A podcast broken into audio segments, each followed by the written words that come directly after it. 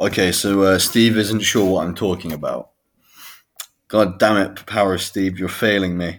No, I'm joking. He doesn't. He doesn't know what I'm on about at the minute. So I'm trying to explain it a bit clearer.